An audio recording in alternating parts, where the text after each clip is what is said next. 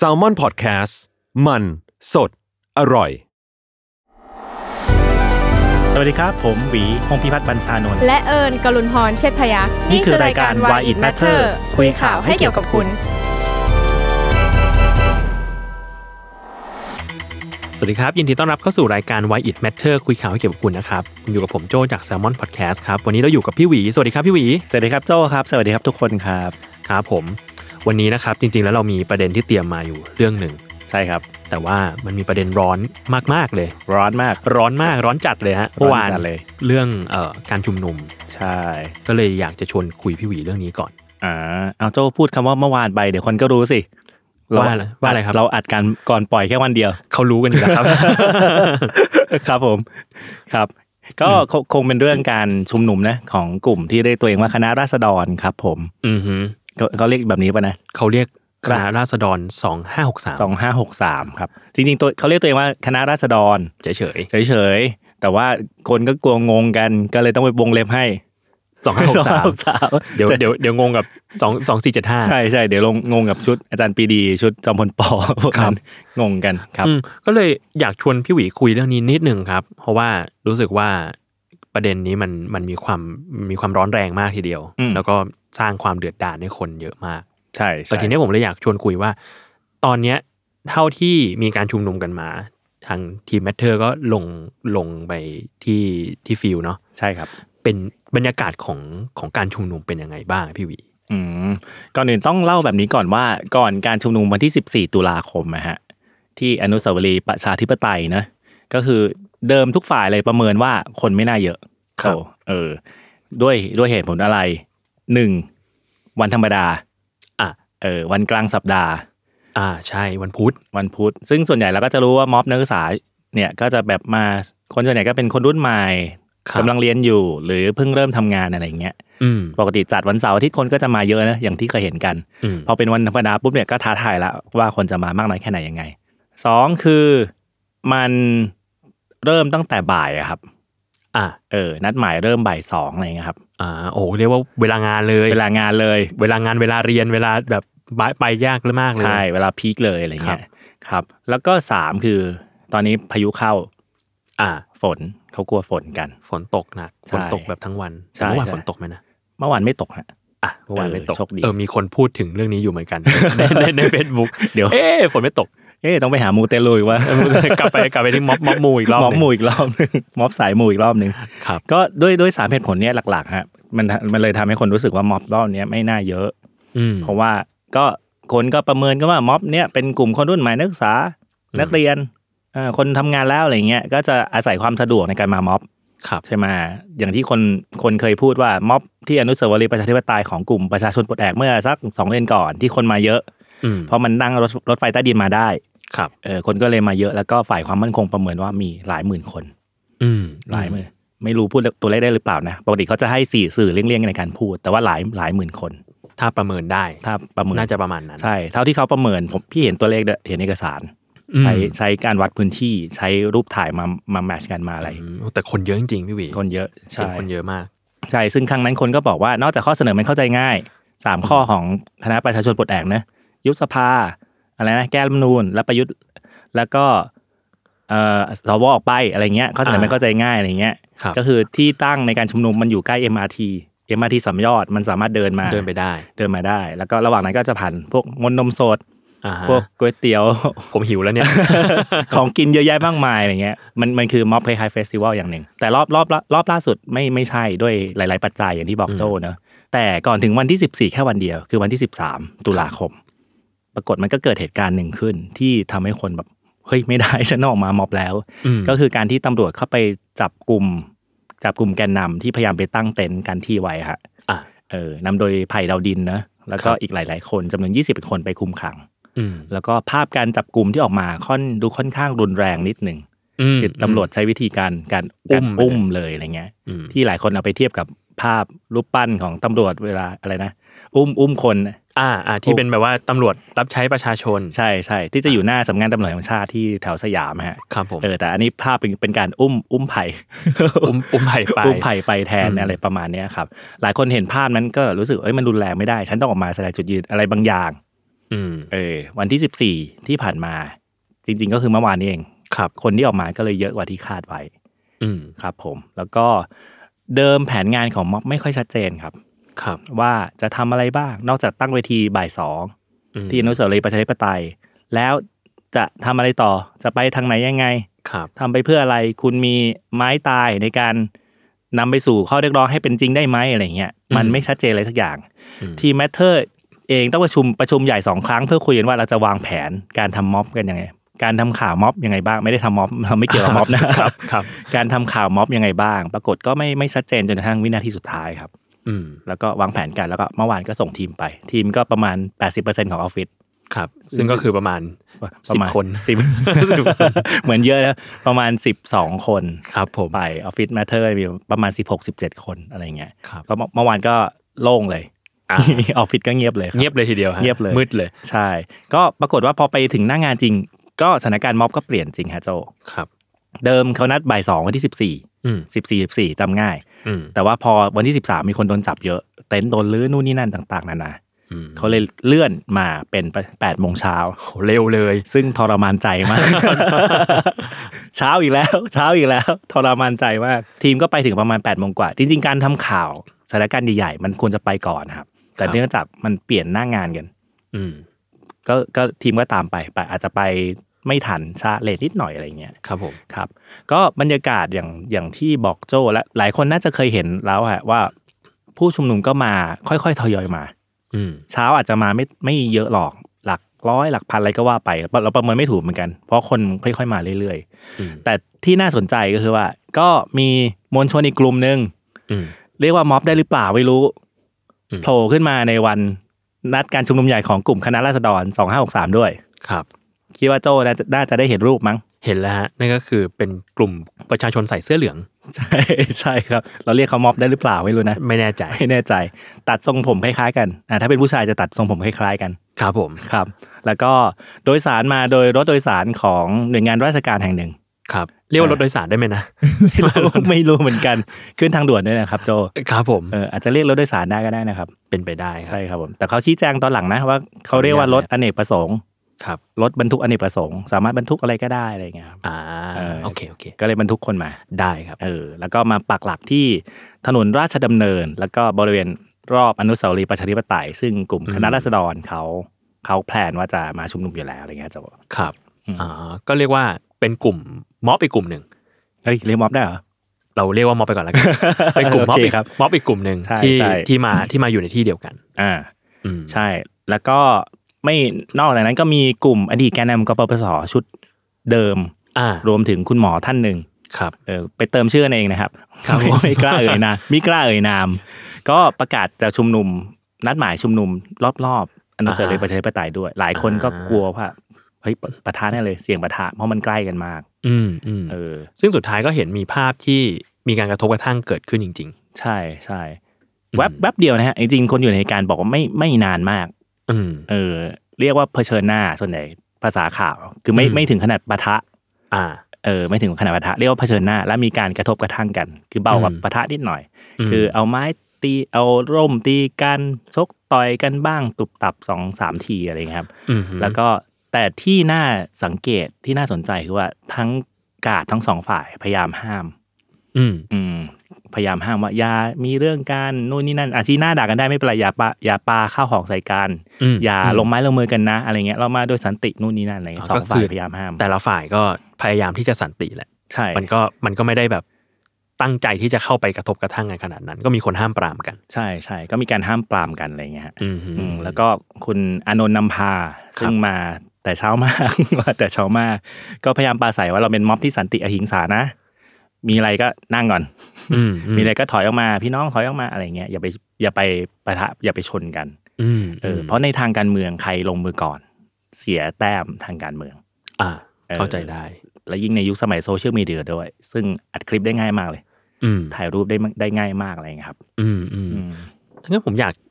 ชวนพี่หวีคุยอีกนิดนึงครับ คืออย่างเมื่อวานอะมันเป็นม็อบของของยุคนี้แหละ แล้วเราก็จะเห็นว่ามันมีบรรยากาศแบบไหน เห็นโซในโซเชียลมีเดียเยอะมากเลย มีคนไปม็อบมีอะไรมานี่น้องๆในออฟฟิศหลายคนก็มีไปเหมือนกันอะไรเงี้ย ผมก็เลยอยากรู้ว่า เนี่ยครับม็อบในอดีต ที่มันเคยมันเคยมีเหตุกระทบกระทั่งกันมาก่อน มีเหตุการณ์สูญเสียกันมาก่อนเนี่ย มันมีจุดที่เรียกว่าจุด turning point ตรงไหนอะพี่วี หรือว่า อืม จุดที่แบบเฮ้ยทำให้การชุมนุมนี้มันขึ้นไปสู่ระดับที่มีความรุนแรงเกิดขึ้นอะมันเกิดขึ้นจากอะไร อืมครับ มันพอมีประวัติ หรือมันพอมีบันทึกสิ่งเหล่านี้ไว้หรือเปล่า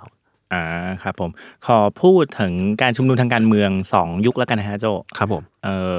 เท่าที่พอนึกได้เร็วๆอ่ะยุคล่าสุดก่อน เขามาจะเรียกว่ายุคประวัติการเมืองไทยสมัยใหม่ ครับ 10 ปีหลังเนี่ยฮะที่เราทะเลาะกันที่ทุก อืม คนโตเติบโตมากับการทะเลาะกันเนี่ยม็อบยุคแรกๆเสื้อเหลืองกลุ่มพันธมิตร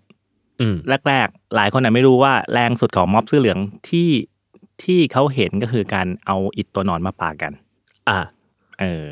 อืม งัดอิฐตัวหนอนไอ้ริมถนนอะไรเงี้ยคือไม่ อ่า หรือว่าไม้หน้าสามอะไรเงี้ยเพราะว่าเขา ครับ เขาใช้กลุ่มอาชีวะมาเป็นมาเป็นการ์ดเนอะอะไรเงี้ย อ่า เออ ก็มีการการกระทบกระทั่งกับตำรวจบ้างนู่นนี่นั่นบ้างอะไรเงี้ย ครับ แต่ยังไม่มีอาวุธสงคราม โอเค ก็เรียกว่าเป็นแบบอาวุธที่หาได้เร็วๆแถวๆนั้น ใช่ใช่ อะไรอยู่ใกล้มือครับ ก็คว้างปาสิ่งของกันอะไรประมาณเนี้ย แต่ ครับ ว่าเท่าที่จำได้คือแย่สุดก็คือ ก็บาดเจ็บหัวแตกหัวล่างข้างแตกอะไรเงี้ย อ่า แต่หลังจากนั้นมันมีการยกระดับขึ้นเรื่อยๆเรื่อยๆอันนี้พูดถึงทุกสีเลยนะครับ ไม่ ครับ ไม่เจาะจงสีไหน มัน คมีรับ การยกระดับคือ รู้สึกว่าอีกฝ่ายทำได้ฉันก็ทำได้ มีการใช้ อืม อาวุธสงครามมาในที่ชุมนุม อืม การ์ดกูน่าจะเคยเห็นการ์ดหลาย ๆ การ์ดมีป๊อปคอร์นบ้าง มีใจหมวก อืม โม่งสีดำดังที่ใช้อาวุธสงคราม ครับ คือเขารู้สึกว่าอีกฝ่ายทำได้ฉันก็ทำได้แล้ว อืม อะไรเงี้ย ดังนั้นโอ้โหม็อบก็เลยช่วงหลังก็เลยยกระดับขึ้นมากมากมากและจำนวนตัวเลขผู้เสียชีวิตมันก็เพิ่มขึ้น อืม เยอะเลย โดยเฉพาะเหตุการณ์ปี 53 ที่ผู้เสียชีวิตเยอะมากอะไรเงี้ย ครับ เออ ส่วนเหตุการณ์ปี 56 57อ่ะสิ่งที่เขากังวลกันคือว่าการเอามวลชนสองฝ่ายมา ปะ เกือ ทะ บ กัน เกือบจะเผชิญหน้ากัน อืมอืม เสื้อเหลืองก็อยู่ในใจกลางเมือง ครับ เสื้อแดงไปอยู่ที่พุทธมณฑล ครับ เออเขาก็หวั่นเกรงว่ามันอาจจะมาเผชิญหน้ากันนะ อืม อะไรเงี้ยอันนี้คือคือม็อบการเมืองไทยสมัยใหม่ ครับ ส่วนถ้าย้อนไปเหตุการณ์เนื่องจาก10การนับชุมนุมของกลุ่มคณะราษฎรมันตรงกับวันที่ 14 ตุลาคม ซึ่งหลาย ๆ คนน่าจะรู้แหละว่าปี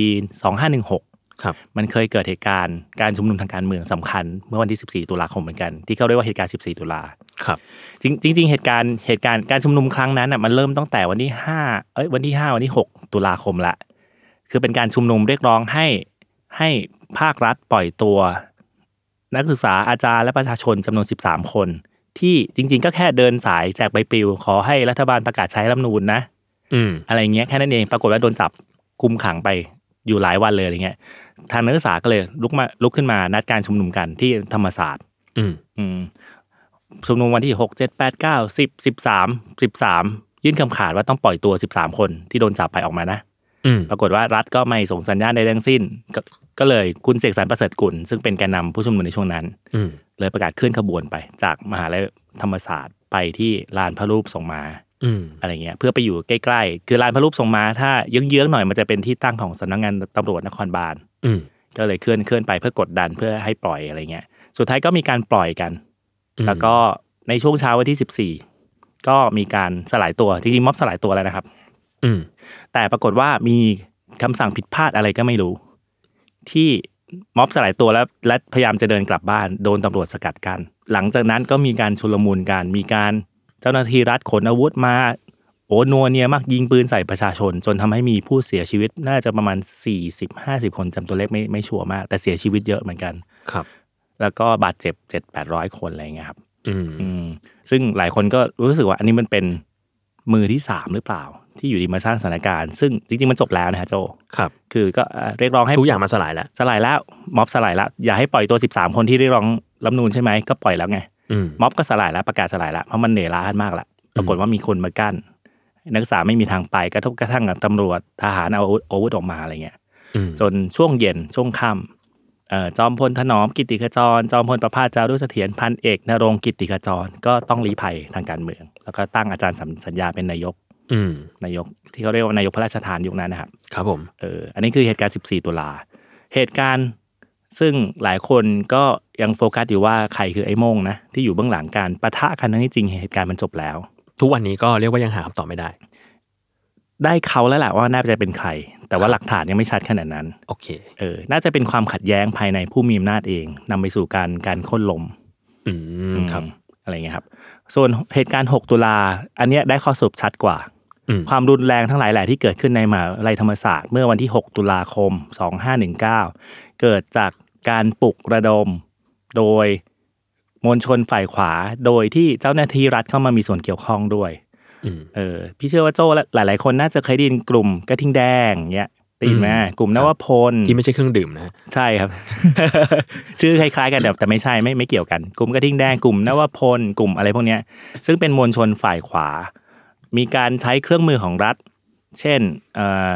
วิทยุยานเกราะ อืม มีการใช้หนังสือพิมพ์บางฉบับที่เอ่อมีอุดมการณ์เชิงขวามากในการปลุกระดมให้เกลียดชังนักศึกษาที่อยู่ในมหาลัยธรรมศาสตร์ อืม เป็นคนต่างชาติบ้าง อืม เป็นเป็นเขาเรียกว่าแกวอะครับ โจ อืม ยุคนี้คืออาจจะไม่ไม่เคยได้ยิน แกวก็คือใช้คำที่ใช้เรียกคนเวียดนาม อ่า เออตอนแรกพี่ก็แกวอะไรวะอะไรเงี้ยก็ต้องต้องให้ผู้ใหญ่อธิบายว่าสมัยก่อนมันคือการเรียกแบบไม่ค่อยดีอะ เรียกเหยียด เหยียดเหยียด อ่า เหมือนเรียกคนจีนว่าเจ๊กเนี่ยพี่ ๆใช่ประมาณนั้น อ่า โอเคครับ เออคล้าย ๆ ประมาณนั้น มีการปล่อยข่าวว่ามีอุโมงค์ลับอยู่ใต้ดินธรรมศาสตร์ อ่า มีอาวุธสงครามอยู่ในธรรมศาสตร์ ซึ่งพี่กับโจก็จะรู้ว่า มันไม่มี ไม่มี มันมันมีอ่ะมันมีเป็นปืนใหญ่ โบราณ ปืนใหญ่โบราณ คือต้องอธิบายว่าพื้นที่ธรรมศาสตร์เดิมมันเป็นพื้นที่วังหน้า ครับ การมีปืนใหญ่ไว้ป้องกันวังอะไรเงี้ยมันเป็นเรื่องธรรมดามาก อ่า ซึ่งไอเหตุการณ์ 6 ตุลา19 เนี่ย ปืนใหญ่เอามายิงกับใค รได้ มันเป็นโบราณวัตถุ ถูก ไป แล้ว แล้ว วัตถุอะไรเงี้ย ก็มีการขุดกันมา หลายหลายคนที่เคยไปธรรมศาสตร์ท่าประจันทร์มันจะมีซากกำแพงโบราณอยู่ แล้วก็แล้วก็เอาไอ้เอาไอ้ปืน ปืน อืม โบราณที่ขุดได้อะไปตั้งไว้รอบๆรั้วอะไรเงี้ยนะ อ่า ตั้งโชว์ ตั้งโชว์ ซึ่ง ครับ มันมันไม่ใช่มันไม่ใช่แบบนักศึกษามีอาวุธสงครามอะไรไง อ่า มันคือ มันคือสิ่งนี้อะไรเงี้ยครับ ก็นั่นแหละฮะเหตุการณ์ 6 ตุลาปี 19 หลายคนจึงสรุปว่าเป็นความรุนแรงที่เกิดขึ้นโดยต่อเนื่อง ซึ่งรัฐมีส่วนเกี่ยวข้อง อืม คนถืออาวุธมีส่วนเกี่ยวข้อง ในการสร้างสถานการณ์ปลุกปลุกเร้าอารมณ์คนให้เกลียดชังกัน ให้รู้สึกว่าคนในมหาลัยไม่ใช่มนุษย์ อืม ให้รู้สึกว่าฆ่าได้ไม่บาป อืม และมันนำมาสู่สิ่งนั้นจริงๆนะ มันมี มันมีการสร้างวัตกรรมขึ้นมา ใช่ ในตอนนั้น ใช่ มีการอ้างว่าละครแขวนคอตั้งใจหมายถึงเจ้านายชั้นสูง บางพระองค์ อืม อืม อะไรอย่างเงี้ยครับ สุดท้ายนำมันนำไปสู่การฆาตกรรม มีคนรณรงค์ว่าอย่าไปเรียกว่าเหตุการณ์ 6 ตุลา อืม ให้เรียกว่าการฆาตกรรมหมู่ในธรรมศาสตร์ อืม เขาพยายาม ชี้ชัดๆไปเลย ให้มันชัดไปเลยให้มันชัดไปเลย เพราะว่าเหตุการณ์นั้นมันมันไม่ใช่การปะทะกันของสองฝ่าย ครับ มันคือการใช้อาวุธโดยฝ่ายเดียว แล้วก็มีผู้เสียชีวิตฝ่ายเดียว อืม อะไรอย่างเงี้ยครับ แล้วก็ที่พี่ตกใจคือพี่เพิ่งรู้เมื่อสองสามปีก่อนเอง ว่าจริง ๆ คนที่โดนแขวนคออะ อืม แล้วโดนมีเก้าอี้ฟาดเลย จริง ๆ คนโดนแขวนคอบนเอ่อกับอะไรต้นมะขามรอบ อ่ะ สนามหลวงอ่ะ ครับ มีหลายคนนะ ไม่ใช่คนนั้นแค่คนเดียว ไม่ใช่คนเดียวครับ ไม่คนเดียว ไม่ อืม ไม่รวมถึงโดนแขวนคอแล้วเอามาเผานั่งยางอีกอ่ะ อืม เผาศพต่อหน้าเลยแล้ว อืม ที่ที่น่าสนใจคือ เราก็เชื่อว่าทุกคนน่าจะเคยเห็นภาพเหตุการณ์ 6 ตุลาภาพเนี้ยคนที่ยืนล้อมรอบดูดูคนโดนแขวนคอเอาเก้าอี้ฟาดอะหลายคน อืม ยิ้มอยู่อะหัวเราะเหมือนสะใจอะไรเงี้ย ครับ เออซึ่งก็น่าสนใจเหมือนกันว่า อะไรที่ทำให้เขารู้สึกว่า สิ่งเนี้ยมันคือสิ่งที่น่ายินดี อืม น่าดีใจน่าสะใจ อืม อะไรพวกเนี้ยฮะ14 ตุลา 6 ตุลาจึงมีจุดร่วม อันนี้คือมีมือที่สามซึ่งมือที่สามเนี่ยดันเป็นคนที่มีอาวุธ มีมีความเกี่ยวพันกับรัฐอะไรเงี้ยมาช่วยในการปลุกปั่นให้รู้สึกเกลียดชังมวลชน อืม นักศึกษาอะไรเงี้ยซึ่งจริงจริงๆนักศึกษาก็ชุมนุมในมหาลัยเคลื่อนกระบวนนิดหน่อย แต่ว่าไม่ได้มีความรุนแรงสมัยนั้นนะฮะ ครับ อะไรเงี้ยสุดท้ายนำไปสู่ความสูญเสีย อืม อืม อืมผมมามองว่าการพูดถึงประวัติศาสตร์อะพี่ คือมันมีคนพูดหลายคนว่าเฮ้ย บางทีแล้วเราควรจะมองไปในอนาคต อืม เราควรจะอยู่กับปัจจุบันแล้วมองไปในอนาคตว่าเราจะทำอะไรได้บ้าง แต่ว่าจริง ๆ แล้วการพูดถึงอดีต หรือการศึกษาอดีตอะมันก็มีข้อดีของมันนะครับ ไม่งั้นเราคงไม่มีในต่างประเทศเราคงไม่มีพิพิธภัณฑ์ที่พูดถึงโศกนาฏกรรมในอดีต ใช่ เยอะ Holocaust แยะหลายที่ เงี้อืม ใช่ เพราะว่าจริง ๆ แล้วการศึกษาอดีตมันคือการที่จะบอกว่าเราจะไม่ทำมันซ้ำอีก ใช่ หรือการศึกษาว่ามันเกิดผิดพลาดตรงไหน มันเกิดสิ่งอะไรขึ้นที่ทำให้สิ่งนี้มันไปสู่ผลลัพธ์ที่เราไม่อยากได้ อืม แล้วหลังจากนั้นเราก็ค่อยมาปรับว่าแล้วปัจจุบันเราควรจะทำยังไงให้มันต่างกับอดีต เพื่อไปสู่อนาคตที่ต่างออกไป ใช่ใช่ครับ อย่าง 6 ตุลา The Matter ก็ทำคอนเทนต์ลำลึกนะครับ เพราะเรารู้สึกว่าเราไม่อยากให้เหตุการณ์แบบเนี้ยความสูญเสียแบบเนี้ยมันเกิดซ้ำเดิมอีก อืม ที่น่าสนใจคือคอมเมนต์ภายใต้เหตุการณ์ลำลึกนั้นอ่ะ จะมีคนบางกลุ่มที่มาบอกว่าทำไมไม่ลืม อืม เออพูดแต่เรื่องหน้าหวาดเสียวทำไมทำไมไม่ move on ไปสู่อนาคต อืม เอาเหตุการณ์เดิมๆมานำเสนอในช่วงนี้เพื่ออะไรต้องการเสี่ยมเหรออะไรอย่างเงี้ย อืม อืมซึ่งเราก็บางคอมเมนต์เราก็ไปตอบนะครับจริงๆไม่ใช่ก็คือลำลึกเพื่อ ไม่ให้เกิดซ้ำไง อืม เออ ผมว่าการ move on มันคือการที่เราควรจะพูดถึงสิ่งนี้ได้เป็นแบบเป็นเรื่องปกติอะ อืม อย่างเช่น ในถ้าใครเคยดูหนังแบบโรดโฮเทลรวันดา ก็จะรู้ว่ามีการแบบฆ่าล้างเผ่าพันธุ์กันที่รวันดา เขาก็มีการทำแคมเปญขึ้นมาว่า never again ก็คือแบบเราจะไม่ทำแบบนี้อีกแล้ว อืม แต่ถามว่าเราจะเลิกพูดสิ่งนี้ไหมก็คือไม่ใช่ แต่ว่าเราต้องศึกษาจากมัน หรือแม้แต่ที่เยอรมันเอง หรือว่าที่เอ่ออัลชวิตเองก็ตามมันก็คือการสร้างการทำเรื่องเรื่องเล่าขึ้นมาจากอดีตที่มันเคยผ่านมาแล้วเราไม่อยากจะให้มันเกิดซ้ำอีกอะ อืม ใช่ทำไมเยอรมันไม่ move on จากฮิตเลอร์เลยอะไรเงี้ย มัน มันก็ไม่ใช่ไง มันก็ไม่ใช่ ใช่ไหม มันก็ไม่ใช่ มันก็ควรจะกลับไปพูดถึงมันได้ ว่าตอนนั้นเกิดอะไรขึ้น อืม ผมก็เลยรู้สึกว่า อันนี้ก็เหมือนกันมันก็เป็น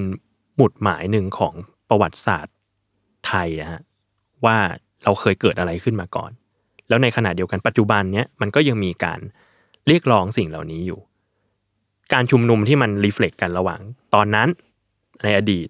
มาตอนที่ในอดีตอันใกล้ขึ้น แล้วก็มา อืม ในปัจจุบันอะผมว่ามันมันมีมันมีอะไรที่เราให้เราเรียนรู้มาระหว่างทางอะพี่วี ซึ่งถ้าเราไม่พูดถึงมันเลยเราจะเรียนรู้มันไม่ได้อะ เมื่อกี้ฟังโจ้พูดแล้วก็นึกขึ้นได้ว่า หลาย ๆ ครั้งที่เกิดความรุนแรงขึ้นอ่ะสุหนึ่งในเหตุผลของของสิ่งที่ทริกเกอร์คนให้ไปสร้างความรุนแรงนั้นคือข้อข้อเท็จจริงอันคลุมเครือครับโจ ครับ อย่างเล่าเล่าประสบการณ์ส่วนตัวแล้วกันนะครับ คือพี่เองเคยไปอยู่ในเหตุการณ์การชุมนุมอันหนึง ปีห้าสอง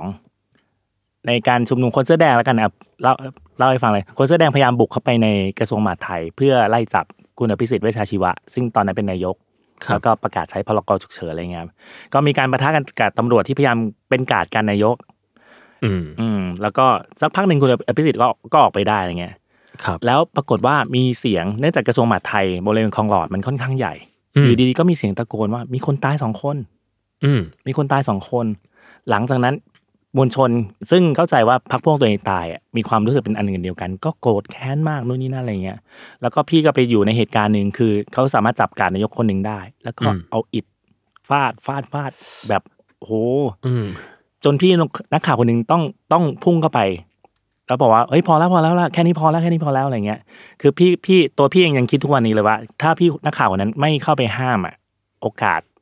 บาดเจ็บหนัก หรือก็ทั้งเสียชีวิตอะมีสูงมากอะไรเงี้ย ครับ ซึ่งจริงๆเป็นเป็นสิ่งที่นักข่าวก็ก็โดนสอนมาห้ามห้ามเข้าไปแทรกแซงเหตุการณ์นะครับให้สังเกตการณ์อย่างเดียว แต่พี่คนนั้นแบบเอ้ยไม่ได้อะไรเงี้ย อืม แล้วก็โอ้หลังจากนั้นมวลชนก็คลั่งโกรธแค้นมากอะไรอย่างเงี้ยกระทั่งหลายหลายวันผ่านมาถึงได้ข้อสรุปว่าในกระทรวงมหาดไทยมันไม่มีผู้เสียชีวิต มีผู้บาดเจ็บเล็กน้อยจากการพะทะกันนู่นนี่นั่นอะไรอย่างเงี้ย อืม เออแต่ข้อที่จริงอันคลุมเครือณช่วงเวลานั้นน่ะมันสามารถทริกเกอร์ไปสู่ความรุนแรงได้ อืม เช่นกัน เช่นกัน อย่าง 14 ตุลา ตอนแรกนักศึกษาก็เข้าใจว่าเอ้ยจบแล้วสลายแล้วทำไมเจ้าหน้าที่รัฐยังมากันกันอีก อืม เออ ก็เลยนำไปสู่การปะทะกัน มีผู้เสียชีวิตอย่างที่เราให้โจฟัง 6 ตุลา มีการปลุกระดมว่าคนที่อยู่ในมหาลัยธรรมศาสตร์ คือชาวต่างชาติ คือคนที่ไม่ใช่คน คือคนที่ต้องการล้มล้างสถาบันที่คน อืม เคารพอะไรบางอย่างอะไรเงี้ย ก็นำไปสู่การฆ่ากันอะไรเงี้ย ครับ ไอ้ไอ้ไอ้ข้อเท็จจริงที่พูดครึ่งครึ่งๆกลางกลางๆหรือว่าบิดเบือนไปเลยอย่างเงี้ย อันเนี้ยคือสิ่งที่น่ากลัว อืม กระทั่งในยุคยุคซึ่งโซเชียลมีเดียแพร่หลายขนาดนี้ก็ตามอะไรเงี้ยมันก็ยังมีสิ่งนี้อยู่ ปัจจุบันอาจจะเรียกว่าเฟกนิวนะครับ ครับ อะไรเงี้ยแต่ว่าในในอดีตอะมันมันเคยสามารถเป็นทริกเกอร์แล้วก็สร้างเหตุการณ์สูญเสียความรุนแรงที่เกิดขึ้นมาแล้วอะไรเงี้ยอันนี้คือสิ่งที่น่ากลัวแล้วก็อยากให้ทุกคนอยากให้เป็นบทเรียนที่ทุกคนควรจะระลึกไว้ แล้วก็พึงคิดไว้เสมอว่าไอเหตุการณ์ที่มันเกิดขึ้น เรารู้ข้อเท็จจริง เพียงพอรอบด้านเพียงพอแล้วหรือยังก่อนที่จะมีรีแอคหรือแอคชั่นต่อมันอะไรเงี้ย ผมว่าสิ่งสำคัญหนึ่งของเหตุการณ์แบบเนี้ยฮะ มันคือการที่เราเราไม่ควรที่จะไปทำร้ายอะไรกันอะ อืม อืม ผมคิดว่าคือมันไม่ได้มีผลดีต่อต่อใครเลย หรือแม้แต่ต่อประเทศชาติไม่ว่าจะขับฝ่ายไหนก็ตาม ผมมองว่าการที่เราสามารถโกรธแค้นกันได้นะ อืม เราสามารถไม่เข้าใจกันได้นะ แต่ว่าเราไม่ควรที่จะลงมือ กระทบกระทั่งหรือทำร้ายกันหรือทำให้ถึงชีวิตซึ่งกันและกันนะพี่หวี อืม อืมผมมองดูม็อบแล้วผมรู้สึกว่า บางบางครั้งโอเคมันเข้าใจได้กับการที่เราเรามีอารมณ์ร่วมไปกับมัน อืม เรามีอารมณ์ร่วมไปกับเรื่องเหล่านี้จนกระทั่งทำให้ทำให้เรารู้สึกโกรธแค้นขึ้นมา อันนี้ไม่ได้พูดถึงฝ่ายฝ่ายใดฝ่ายหนึ่งนะฮะคือทุกฝ่ายไม่ว่าจะมีกี่ฝ่ายก็ตาม ผมก็มองว่าเราไม่ควรที่จะไปทำร้ายใครอะ อืม สุดท้ายแล้ว ซึ่งอันเนี้ยมันเป็นสิ่งที่น่าจับตามองในในในการชุมนุมครั้งครั้งนี้ เพราะว่าเราเคยผ่านสิ่งเหล่านี้มาแล้ว เราเคยผ่านการชุมนุมที่มีมวลอารมณ์ขึ้นมามากจนกระทั่งไปสู่การ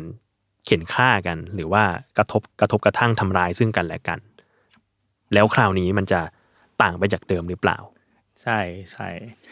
อย่างอย่างที่เล่าให้โจ้และทุกคนฟังตอนต้นนะครับ ว่าจริงๆ การชุมนุมครั้งเนี้ยไม่ว่าจะเป็นมวลชนที่ที่มาเอง หรือมวลชนที่อาจจะมีรถไปช่วยพาเข้ามาอะไรอย่างเงี้ยมันมีการกระทบกระทั่งการเผชิญหน้ากันนิดหน่อย แต่สองฝ่ายการสองฝ่ายก็พยายามดึงพยายามห้าม อย่าชนกัน อืม ด่ากันได้ อย่าปาของใส่กันอย่าลงไม้ลงมือกันอะไรอย่างเงี้ยคือความความไม่ชอบพอ ความโกรธแค้นมันเป็นอารมณ์ธรรมดาของมนุษย์ อืม แต่ว่ามันต้องมีเส้นว่าเอ้ยอย่าอย่าไปให้ถึงขนาดว่าทำร้ายร่างกายการลงมือลงไม้กันอะไรอย่างเงี้ยครับ อืม อืมอย่างคำว่า hate speech อะไรเงี้ยจริง ๆ โดยนิยามคือมันคือแค่ตะโกนด่าทอกัน อืม เออไอ้นู่นไอ้นี่เนี่ยอะไรเงี้ย อันนี้ อือฮึ ยังไม่ยังไม่ถึงเรียกว่า hate speech ได้ แต่ว่าถ้าด่าด่าปุ๊บแล้วก็บอกว่าไปทำร้ายคนนี้ ด่าปุ๊บไปทำสิ่งนี้กับคนคนนี้อะไรเงี้ยอันเนี้ยเขาจะเรียกว่าเป็น hate speech อืม เออคือต้องต้องระมัดระวังกันอะไรอย่างเงี้ยครับ คือตอนที่พี่กับโจจัดรายการอยู่เนี่ยฮะทุกคนฮะคือมันเป็นการหลังจากที่นายกประกาศพื้นที่สถานการณ์ฉุกเฉินแล้วนะตอนตีสี่ของวันนี้ตีสี่ของวันนี้ในพื้นที่กรุงเทพมหานคร ครับ โดยอ้างเหตุการณ์สำคัญเหตุการณ์หนึ่ง ครับ ว่าอันนี้คือสิ่งที่ทำทำร้ายความสุขของคนไทย ครับ ทั้งประเทศอะไรอย่างเงี้ยครับ อื มันมีคำถามค่อนข้างเยอะ ข้อเท็จจริงยังไม่เคลียร์ ครับ เออแต่ท่ามกลางข้อเที่จริงไม่เคลียร์เนี่ยนายกประกาศ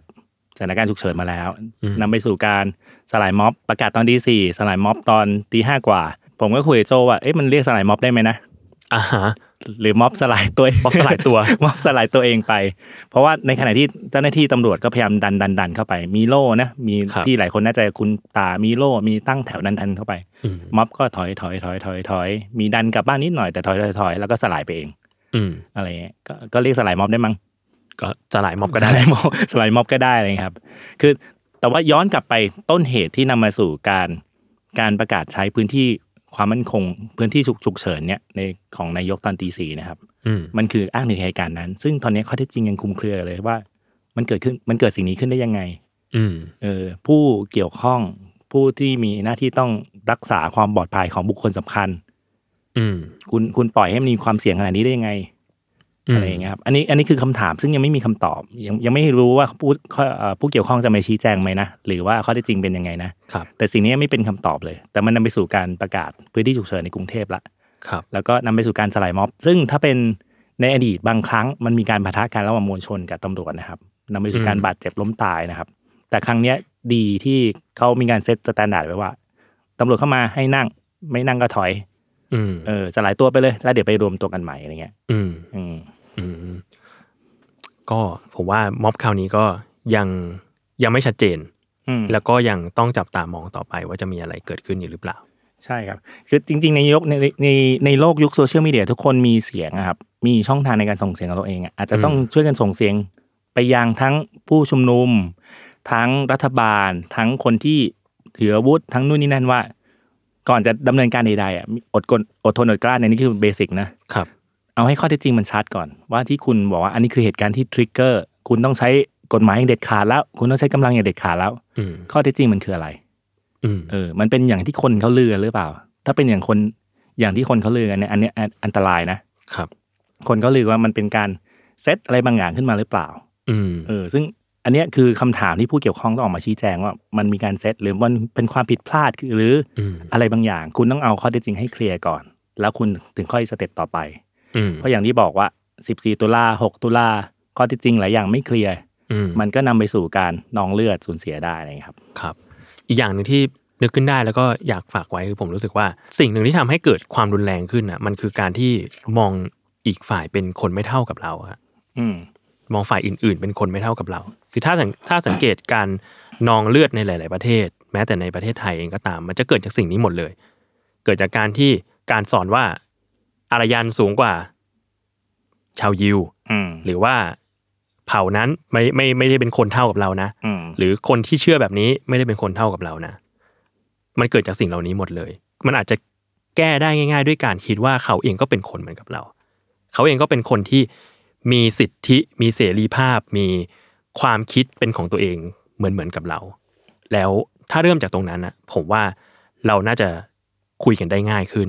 หรืออย่างน้อยก็คือไม่ไปประหัตประหารเอาชีวิตกัน หรือรู้สึกดีใจสะใจกับการที่เขาบาดเจ็บหรือล้มตาย อืมใช่ครับ เห็นด้วยกับโจครับ อ่ะโอเคครับ จริงๆ ตอนแรกวันเนี้ยจะเป็นอีกประเด็นหนึ่งเนาะพี่หวี ครับ เราเต็มประเด็นอะไรไปนะฮะ เอ่อเรื่องหอออมอ เรื่องคำว่าหออมอนะฮะ ครับ แต่ว่าเรียกว่าอะไรล่วงเลยกันมานานมากแล้ว ผมเลยรู้สึกว่าโอเคถ้าอย่างนั้นก็เดี๋ยวเก็บไว้ดีกว่า เก็บไว้ เดี๋ยวค่อยเดี๋ยวค่อยไว้คุยกันเพราะว่าอันนั้นยังพอมีเวลาอีก ใช่ครับใช่ ได้ครับ ก็ยังไงก็ติดตามรายการเราต่อไปได้นะครับ ก็อาจจะมีเรื่องประเด็นสังคมอะไรเหล่าเนี้ยมาพูดคุยให้ฟังกันเรื่อยๆครับผม ใช่ครับ จริงๆ อยากคุยเรื่องหออมอ เพราะมันมีประเด็นซ้อนหลายๆเลเยอร์ที่น่าสนใจมากกว่าแค่ไปบอกว่าอันนี้คือฮารัสหรือไม่ฮารัสครับ อ่ามันมีทั้งเรื่องของคำศัพท์ด้วยเนาะ ใช่ มีเรื่องของแบบอะไรอะเรื่องของการพูดออนไลน์อะไรเงี้ย สนุกมาก เรื่ ส อง นุ ข ก องาร มา บิ ก ดค มันมันคือการเอา pop culture มารับใช้รับใช้ไลฟ์สไตล์คนไทย ใน ครับ บางเจเนอเรชันอะไรเงี้ย ำอ่า เออสับตัวละครบางตัวกลายเป็นเวิร์บ อ่า ในหมู่คนไทยอะไรเงี้ย อ่า เออ เออผมอะไปครั้งแรกผมก็แบบไม่เก็ตเลยนะพี่หวี เพิ่งมาเก็ตเมื่อแบบสัปดาห์ที่ผ่านมานี่เองมาที่มาเป็นข่าวกัน แล้วก็แบบอ๋อมันแปลว่าอย่างยิ่งเหรออะไรเงี้ย อืม อ่าอันนี้เก็บไว้ก่อนถ้าอย่างนั้นอันนี้ ใช่ ถ้า ใช่ไว้ไว้หาโอกาสคุยกันครับเพราะเรื่องเรื่องนี้สนุกมากมากกว่าแค่แค่การมาตะโกนใส่กันคนฝ่ายนี้ฮารัสไม่ฮารัสอะไรเงี้ยแต่จริงๆมันมันสะท้อนว่าสะท้อนเรื่องภาษาที่ดิ้นได้ อ่าครับ เออสะท้อนวัฒนธรรม สะท้อนความนึกคิดของคนรุ่นใหม่ๆเงี้ยอย่างเช่น อย่างเช่นคำว่าหน้ามคาญอะไรเงี้ย อ่า อะไรพวกเนี้ย อ่ามั มันก็คืออันนี้ตัวอย่างเล็กๆนะฮะว่าสมัยก่อนคำว่าหน้ารำคาญมันก็พูดเต็มใช่ไหม เดี๋ยวนี้ก็น้ำคาน หน้ามคาญอะไรเงี้ยเออ เมื่อก่อนก็มีบ่องตรง เอออะไรพวกเนี้ย อ่าอ่า สนุกสนุกซึ่งจริงๆมันมีมันมีเลเยอร์ของของไอความครีเอทีฟของคนไทยในการใช้ภาษาอะไรบางอย่าง ครับ เออบางคำถ้ารู้ความหมายจริง มันคือเนกาทีฟมาก อืม โคตรเนกาทีฟเลย แต่พอไปใส่ครีเอทีฟเข้าไป หีบหอมันเข้าไป โคตรสนุกเลย อ่า สนุกมากเลย โอเคอันเดี๋ยว เออ เดี๋ยวอันนี้เก็บไว้คุยกันคราวหน้า อินโทรไว้ก่อนครับ ได้ครับ ได้ครับ โอเค งั้นประมาณนี้นะครับ วันนี้ติดตามรายการ Why It Matter คุยข่าวให้เก็บคุณได้ทุกวันศุกร์นะครับ ทุกช่องทางของ s ซ l m o n Podcast สำหรับวันนี้ผมและพี่หวีขอลาไปก่อน สวัสดีครับ สวัสดีครับ